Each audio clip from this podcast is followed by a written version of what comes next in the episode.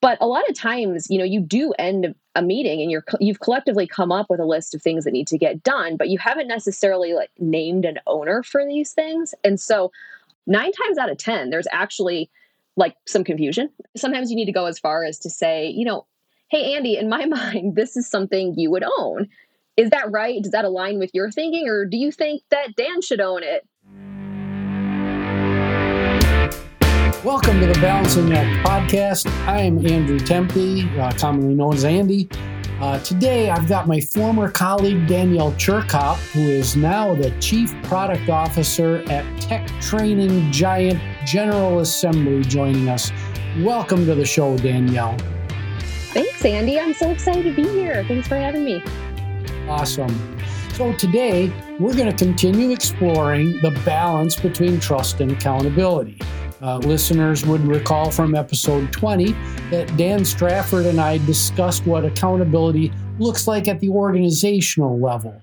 In this podcast, we're going to drill down into how these concepts apply within the realm of product management. And I can't think of anyone more capable than Danielle to help us think that through. So, before we get started, as always, it would be great if you told our listeners your story. And if you had to pick one event in your life that was a key accelerant for your career as it exists today, what would that accelerant be? Sure, great. Well, thanks Andy. I really appreciate it and you you very much flatter me. It is my honor to be here with you today uh, discussing such a such an immensely important topic. So, um all right, one event in my life that was a key accelerant to my career. Um, there were definitely a few, some of which you created for me, and I will forever be grateful for. But I'd have to say the one that really put me in the product game was when Marcia Harrington, the former head of Kaplan International North America, whom you know, uh, called me up and she she offered me a job leading the Kaplan International North American product team. And at that time, I was leading academic operations for one of Kaplan International's largest English language schools in Chicago. And uh, KI, Kaplan International, was about to embark on a journey to design and create a globally standardized blended learning product suite for English as a second language education. So, yeah, they were looking for someone who deeply understood our customers and understood the problems that we were seeking to solve from both a customer and organizational perspective, and who could organize a team to develop these products. So, Marcia called me up on a really cold and snowy Friday afternoon in Chicago, and she asked me if I might be interested in this role, which um, happened to be located in sunny Santa Barbara. So I took like 90 seconds to think about it and I said yes. um, no, I'm kidding. I actually I went home and I talked to my boyfriend at the time, who's now my husband, and we both decided that this opportunity was way too good to pass up. So I said yes on Monday. And then shortly thereafter, I uh, I headed to California, and that really started my journey in product. And in the time that followed, I, I did assemble a team and we did develop and roll out Kaplan International's first fully proprietary blended learning product suite. And we developed a corresponding set of assessment tools that we managed to use much more broadly across the greater Kaplan business, as you well know. And to this day, um, those are the products I'm the most proud of, the ones I feel the most connected to, and the ones that were the most creative and fun to build. So for me, that was really my moment. That was my first step into the world of product. And had I said no to that offer instead of yes, um, no doubt I would not be sitting here with you today. Yeah, the the uh, the interviews that I'm doing uh, with uh, with former colleagues and and other folks, it's it's just amazing this common theme that's coming across that there's like this one moment Mm-hmm. And that's why I asked this question of the of the accelerants. Are like these 15 minute segments of our lives that that can that can change trajectory so profoundly. Uh, it's it's just so fun to hear those uh, those stories come to life. Yeah, definitely true. You, and you yeah, know so, that when you're when you're in those moments, you're like, I think this is really going to be a, a game changing moment for me. But but some of the people that I've talked to, they're you know it's only well after the fact that yeah, they, that they recognize, recognize that that that was one of those one of those pivotal yes or no moments that just set this path or or or that or that path. So thank thanks so much for sharing that. No problem. Um, so, thus far in, in our podcast series, we've heard about creating balance between trust and accountability from the perspective of sales, technology, and operations. Now, we want to get the view through the lens of product management. But, you know, first, we need to get grounded in what product management is, what that role is. It's so ill defined uh, within most companies. Uh, you might recall, I actually had to write uh, a memo that I sent out to the entire uh, business about what product management was and what it was not. I don't uh, remember that. you don't? Well, it was. Uh, I spent a lot of time on that memo, and maybe four or five people actually read it. But uh, point point is that product management is uh, is ill defined within many companies. Uh, so I want to ask you, what role does product management play in an organization, and where do the boundaries start and where do they stop? Yeah, I mean it's it's a really great question and it's it's actually something that I find myself in the position of having to explain all the time when people say, you know, what do you do? You're at a party and people are like, "What do you do?" and and I'm like, "Oh, what's the easiest way for me to explain this?" right? So my uh, my cocktail party definition is that um, the role of product management is to identify problems that exist in the market, um, problems that are painful enough that people would pay money to solve them. And then what we do is we drive a team to develop differentiated products that solve those problems. And in addition to that, we make sure that we develop those products in a way that creates a commercial return on investment.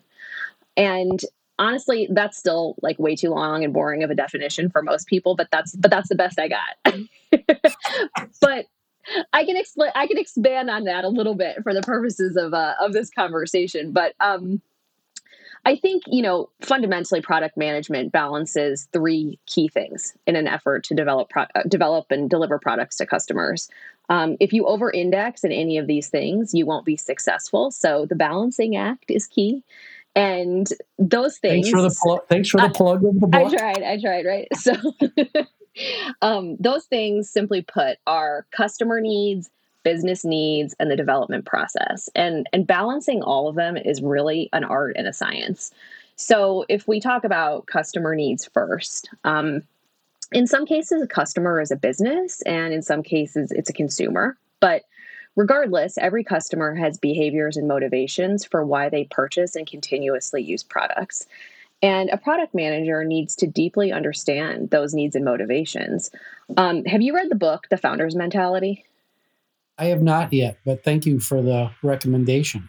Yeah, it's I love it. It's a great one. So for anyone who has not, I would definitely recommend it. And it talks about something called frontline obsession. And a product manager is not going to understand customer needs by sitting alone thinking about them in front of their computer like in their home office right? They they need to get as close to their customers as humanly possible on the front line. And once that deep customer connection is made a product manager becomes the voice of and the advocate for their customer. And this deep connection enables product managers to relentlessly experiment with customers to devise new and better solutions, services, and products. Um, I think many of us who work in product could happily spend all of our time empathizing with and advocating for our incredible customers and maybe even just like giving everything away for free. but but we also have to equally balance the second thing, which is the health of the business. So you know, what does that mean? Um, for product managers, it means that they need to determine that their product is actually able to make money. Um, they need to have a vision for the product that aligns to the organizational strategy and focuses on performance over the course of multiple years. Um, they need to ensure that they not only focus on top line revenue, but also on profitability. And speaking of cost to deliver, the third component is development so this one's a pretty um, a pretty big balancing act in of itself. And and actually like the more the more i think about product in general the more i realize it's just like a russian nesting doll of balancing acts. And you know product managers also drive the development of their products. And different products require different development processes. So in some cases they're developing a physical product like a book for example and need to manage the end-to-end process in the creation of that book and so in order to do that you need to balance quality and costs and you need to weigh certain choices to ensure that you can create that book cheaper than you can sell it for. That's really the key right? And that might require you to compromise on some things. And you know the the product manager as the voice of the customer they know where those lines are um, they know what needs to be perfect and what doesn't in order to still successfully meet customer needs and create a high quality high value product. And the process of um, developing software for example is totally different from the process of creating a book but the spirit is still the same. You need to focus on developing the product and controlling costs so you can still make money um, I always think about some, something you used to say when you were CEO of Kaplan Professional. I'm sure you still say this today. You used to regularly quote Don Graham and say that businesses grow with the money that they make. And product managers, while being the greatest advocate for their customers, still need to remember that simple truth. And that's what really makes um, you know product product management. And you also asked about the boundaries. Um, if you're in a truly product led organization, the product department really works at the center of the organization, driving the development, launch, and continual support and improvement of companies' products. That doesn't happen without extremely close partnership with every part of the business, but in particular, marketing and sales. Um, marketing and sales are the teams that that we hand off to in product um, so that they can do their magic and and they in turn bring some of the richest feedback back into the product organization because they have their own unique frontline insights um, that serve as critical input to the, the development of products. So yeah. I hope that was helpful. no, I think that's going to be extraordinarily helpful, especially for, for listeners who are maybe just starting out or you know have their have their first job, and even more experienced folks that have been grappling with this question of what what is uh, what is product management. Uh, some people argue with you about whether product really should be at the center of the organization. There are other functional areas that believe that they should be the be be at the center. But what I took away from what you just said was really that there's a job to be done, job, mm-hmm. and uh, by by the by the business, and product really sits at the center of what that what that job is and helping other parts of the organization really understand uh, understand that job. So a product manager has to be just as much of an educator uh, as, uh, as, as they are uh, an, an analyzer of customer wants and needs, uh, and and uh, you know how how the development should should transpire. So, yeah, absolutely you uh, you did a wonderful job. So now did, let's did that did that align to your memo that you sent out? I can't remember. yeah, yeah, it uh, you know it, it it it really did, especially that uh, your last comments about uh, what I think of as the triumvirate of marketing, sales, and product. Mm-hmm. That you can't really have uh, an effective product organization without also firing on all the all cylinders uh, with with with your partners. Yep. Uh, in in in market in marketing and sales. So no I, I no think, doubt. Yeah, I think that was great. So now let's segue um, to uh, to some of the tensions that uh, that might exist and you know, and getting to this concept of tr- really getting to this concept of building trust and accountability. There's a fair share of product managers, myself included, uh, with you know within large organizations that grew up either as entrepreneurs or leaders of much smaller companies that have been swallowed up by that bigger business. So many product managers, especially in large organizations, they come into the role accustomed to managing nearly every aspect of their startup or small business and even running them uh, as small businesses within bigger, bigger companies. I want to know your take on the tension with other functional areas that can be created by product managers that have this uh, really hardcore entrepreneurial mindset? Yeah, um, you know, it's a really good question, and I, I, think I think a lot of organizations experience these tensions, especially organizations that are growing inorganically through mergers and acquisitions. Um, they could experience this constantly, right? Um, and then, you know, although product management is a discipline, it can function really differently from one organization to another. Like you said, it's really ill defined, right? And a lot of that depends on the size of the organization. Um, I've been on product teams of a, of a variety of sizes and been on, you know, either side of, of this type of situation, just like you have. And it, I, as you know, um, you know, be, working in product as a startup is, is way more of an all hands on deck type of endeavor when it comes to development and getting things across the line. Um, smaller organizations will often invest heavily in product and go, you know, a little more lean on some of the other functions, which usually results in product really muscling through and doing whatever needs to be done to get their product into the hands of as many customers as possible as quickly as possible. And on the flip side, um, enterprise size product is much more disciplined and defined um, with well defined development processes, an operating model, and clear handoffs to different departments.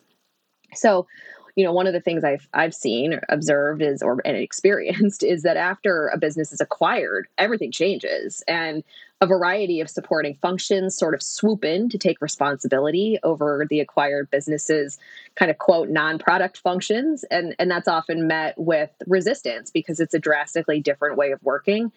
And the individual leading product might wonder like why they need these people right why don't need these people? They're just getting in my way. They're slowing me down. They're making things harder.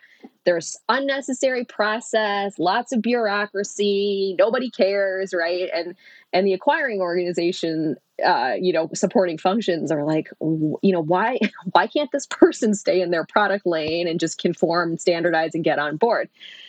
So I think it's one of the toughest challenges that organizations face with acquisitions, and it's it's really multifaceted and stretches across every part of the organization. But I think from a product perspective, it's really important for the teams to develop a clear product strategy, one that focuses on the merging of product portfolios, the combining of capabilities as an accelerant to mutual growth. If the acquiring business is going to truly leverage capabilities from the acquired business and vice versa, there is so much work to do and so much planning that has to happen there. Like, as we like to say at GA, there's just so much wood to chop. And that can and should be exciting enough to entice someone to let go of some of those other functional areas of the business that could be picked up by other departments. But I think without a very clear product strategy and a very clear kind of vision toward that end state, people tend to hold on to the things that they don't really need to hold on to.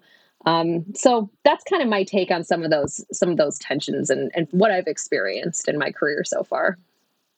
Yeah, you're you're just uh, really speaking right into uh, some of the big uh, um, you know stress points that uh, that that I like to talk about, and the and the and the elixir is uh, you know clarity is, is uh, you know a lot of entrepreneurs they relish in the messiness, they relish right. in uh, in in the ugliness, uh, and and then the, the, the internal ugliness of everything that's happening behind the doors, and then the beauty of of sending the product out out into market, and the fact that they had uh, you know they they were they were uh, they were involved in in every aspect. Uh, mm-hmm. Uh, so I, I I think I'm going to answer my next question uh, jointly with you, uh, which is, you know, what what's the best way to capture that zeal and passion of the entrepreneurial mindset while also cultivating uh,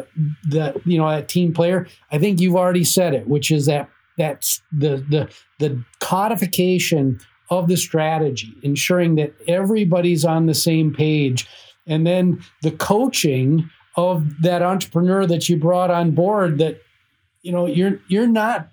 Let's say the words out loud up front. You are not going to manage every every aspect of this, and yep. and there's a change journey that uh, right. that folks need need to go on. That uh, I certainly I'll stand right up and raise my hand.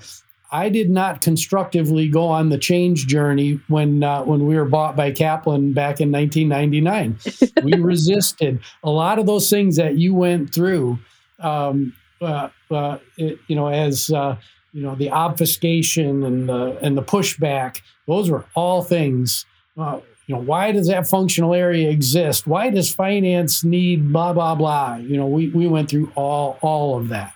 Yeah. I mean, it's really hard and and and some people are better suited for that type that type that size of organization long term and they want to live in the thrill of a startup and the highs are high and the lows are low and um, they just love that right and and that's great because there are people who are needed in those kinds of environments all day every day um, but you know i think for for people who want to really make the transition like just being able to see there are mutually beneficial capabilities. And if the strategy is clear then i think that um, you know you can kind of get a lot of people on board but it is really hard. Yeah, yeah absolutely. So let's go right to trust and accountability here. You know back in episode 20 dan and i talked about alignment and planning the creation of clarity as uh, an elixir to establishing an effective accountability framework within a business.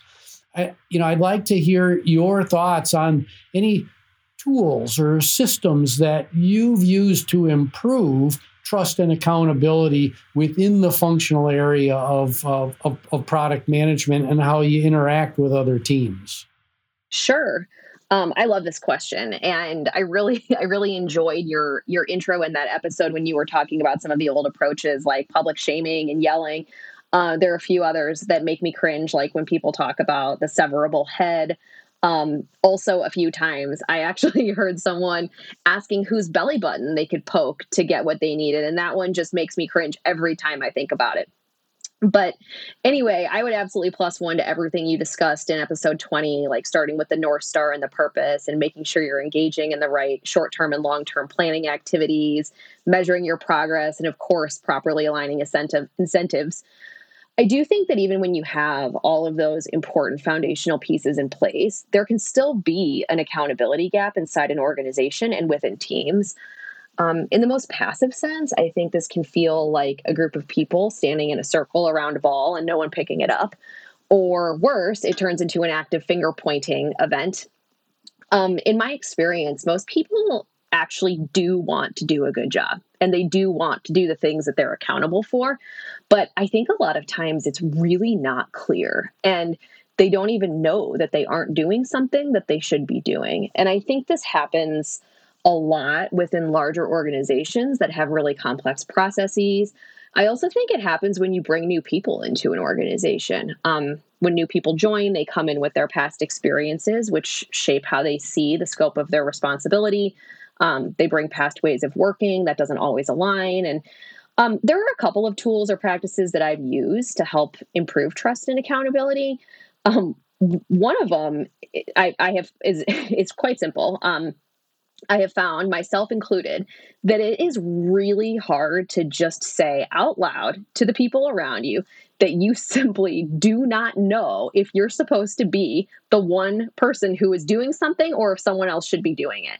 And as I've gotten older, I've gotten a lot more comfortable with just naming that, you know, naming that uncomfortable moment and trying to model. I try to model this behavior with my teams. So I, like everybody, love to leave a meeting with really clear owners over any actions um, and not just assume that someone is going to own something.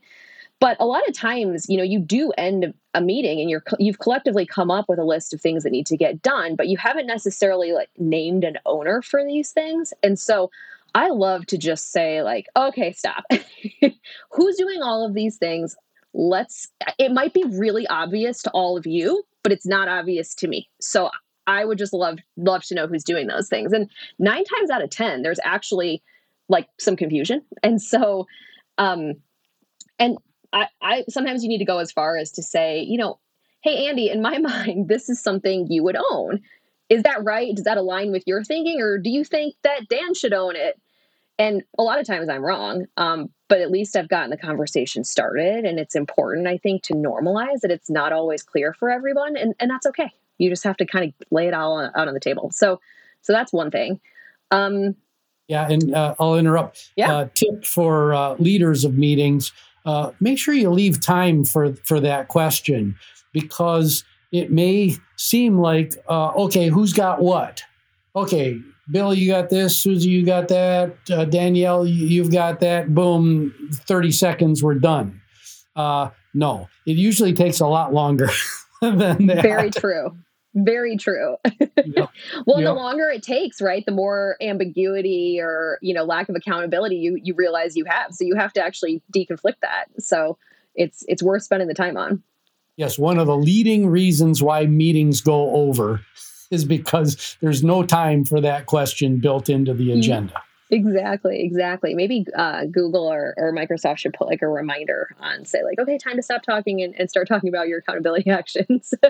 right.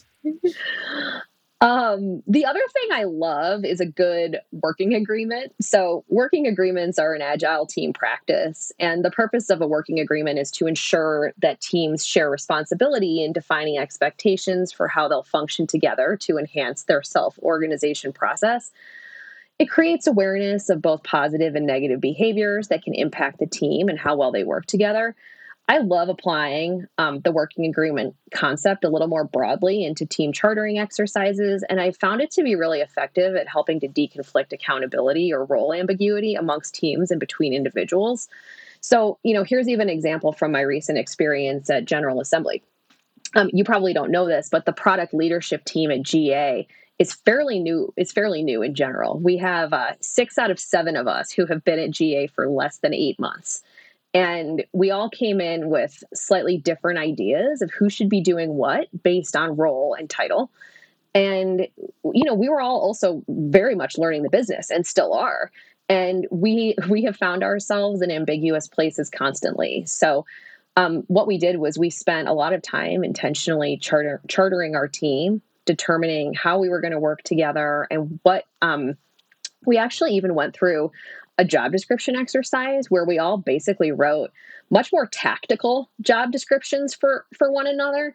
So we went through them as a team and we agreed upon a final scope of roles and responsibilities for all of us. And it was such an interesting exercise because it really helped expose areas where people were stepping on each other's toes where there were gaps in accountability and we were able to deconflict that which was great. And you know as the team grows and changes and the org changes around us this can't really be a one and done activity. It needs to be maintained. So um, you know that's an exercise that i think is is always well well worth the time.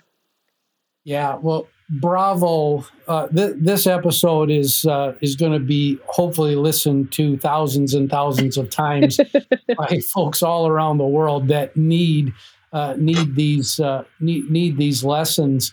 Uh, and I, I think the point that I'll punch from what you just said is that these exercises take time the, the knee jerk reaction is, oh, yeah, everybody can assume and everybody knows what everybody else is doing. But that's a, that's a formula for really disaster uh, because assumptions always come back to bite you. So, uh, you know, getting things written down, project charters, team charters, uh, I, you know the the work that goes into those things if they're properly maintained and just don't go into Danielle's drawer uh, to never see the light of day again uh, you know those things are are invaluable. So um, we're we're we're almost out of time. I want to ask you one more question. Sure. Uh, which is uh, and I and I've done this with a number of folks. What's one piece of sage advice that you would give an individual contributor who's just coming into a role in product management? Yeah, I love that question. Um, I think that I would say that just really simply, just remember that perfect is the enemy of good. Um, as a product manager, you're always going to be stuck between a rock and a hard place. It's literally the definition of product management. That's actually what I should make my my cocktail party definition. Um, with that in mind, you know, we should do just enough as product managers to guarantee quality and get a product into the hands of our customers as early as we can. Um, we need to avoid the risk of doing too little and jeopardizing that quality. And we need to avoid the urge to do too much and waste unnecessary effort on things that we don't have strong evidence will increase the value of the product. Again, it's another balancing act, but it's a lesson that everyone in product learns at some point or another. So that would be my first piece of advice. I would give one other quick piece of advice, and that would be to follow three of my favorite product management Instagram accounts. They post the funniest memes about what it's like to work in product, and they are a must for some comic relief at the end of the day. they are product humor, product managers gone wild, and product manager problems. And I am not getting paid to say this. I just love them. I, I got to look into product managers gone wild. I, I, I bet that is just a treasure trove. oh, it's so good. It is so good. Wow. Well, Danielle, I really appreciate you. We're, we're, we're at the end of our time uh, today, but I appreciate all of your insights. And this has been just a fantastic conversation. So thank you for being here. And I want to thank our listeners. Uh, this is the Balancing Act podcast. You find us on Spotify and Apple Podcasts and uh, Stitcher and every every other source you can think of. You can find us at andrewkempe.com. Uh, you find the Muse there, the podcast, some of our music, and, and, and other goodies, along with the book, The Balancing Act. So thank you, Danielle, for joining us. Have a great day. Thanks for having me, Andy. You too.